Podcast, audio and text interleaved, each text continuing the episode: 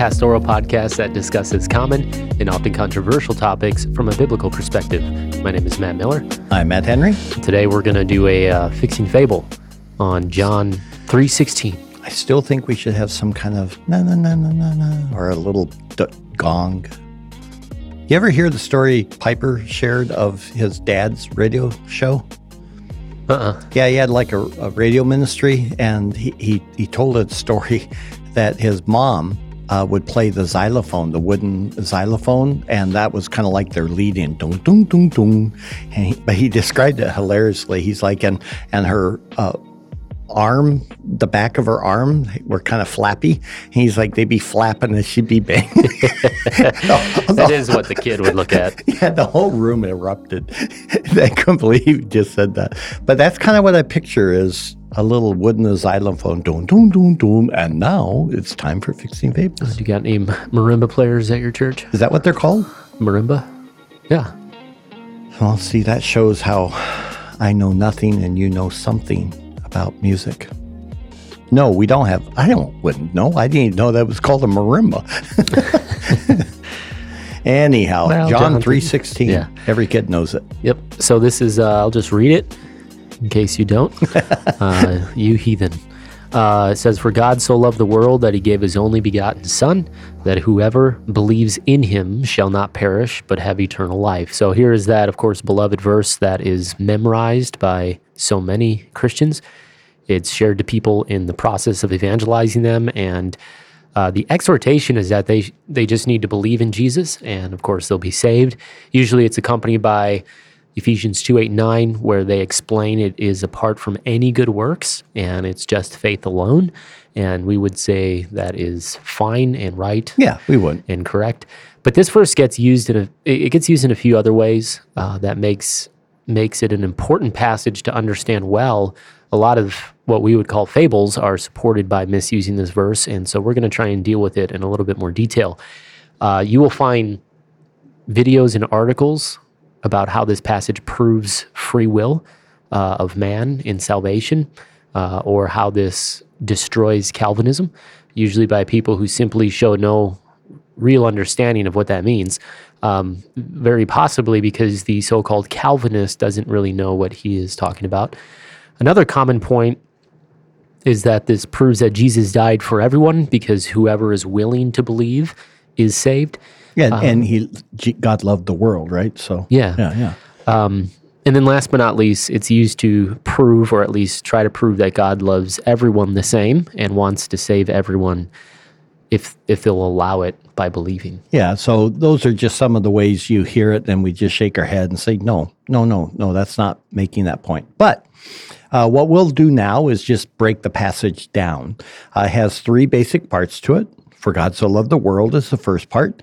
Uh, then it the uh, the clause that he gave his only begotten son, and then the final clause that whoever believes in him shall not perish but have eternal life. So uh, that that's the basic breakdown. The word "for" in the "for God so loved" uh, points us, as uh, as you should know by now, uh, backward to the prior verses. He is simply enlarging on his point that in Jesus salvation is found for those who believe.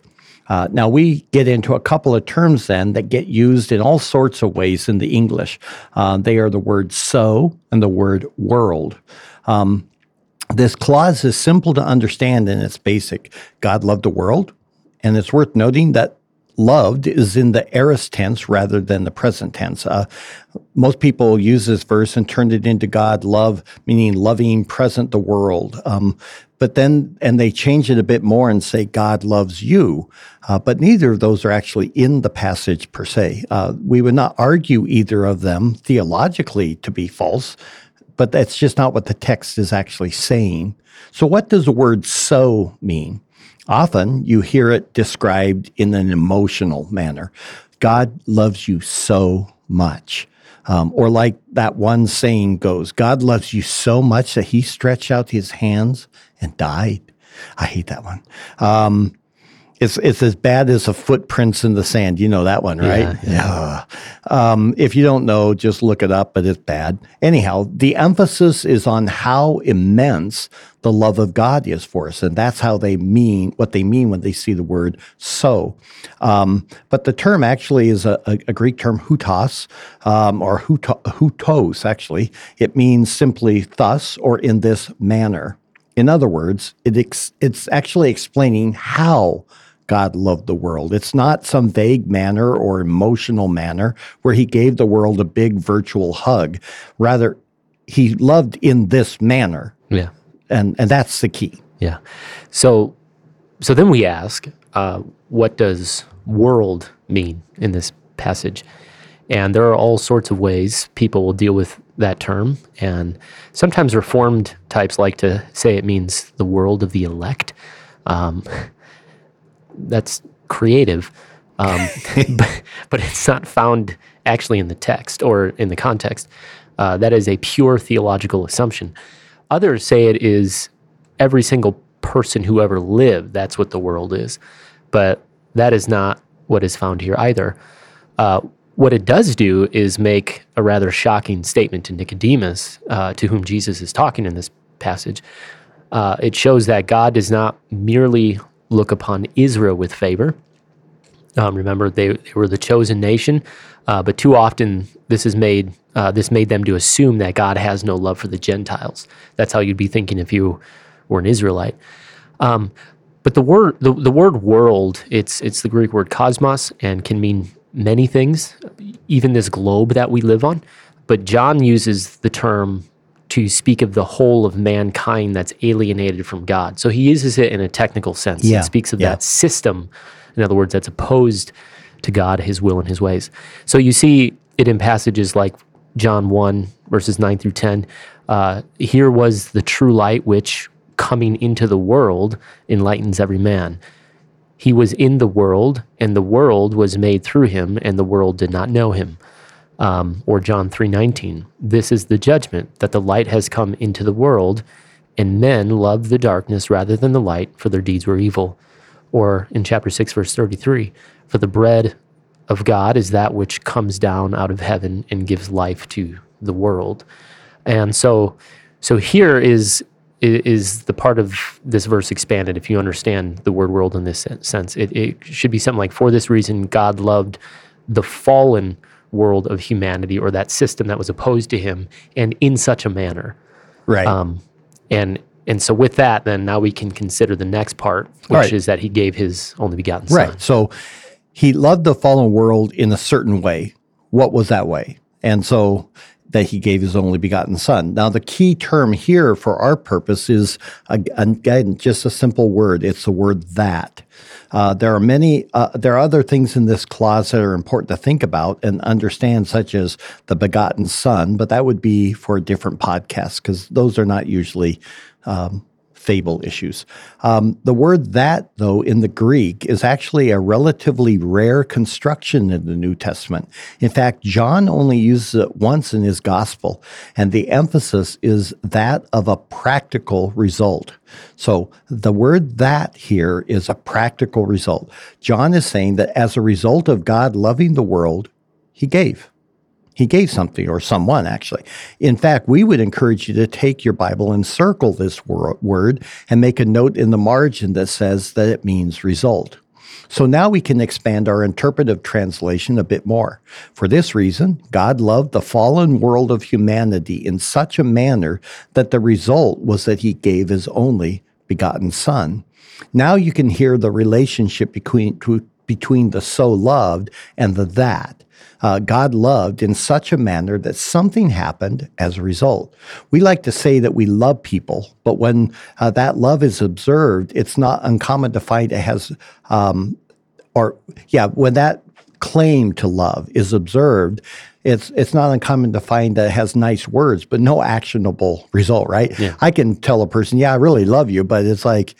Uh, I, I can't point to anything that shows that I might have an affection or good feeling toward you, but that's not what's being uh, done here. Sort of like what James would say in James 2:16 when he says, "And one of you says to them, go in peace, be warmed and be filled, and yet you do not give them what is necessary for their body. What use is that?" That would be a long way of just saying you're claiming to love and you're giving them a word of blessing, but you're not meeting a practical need. So don't say that you're mm-hmm. giving them blessing.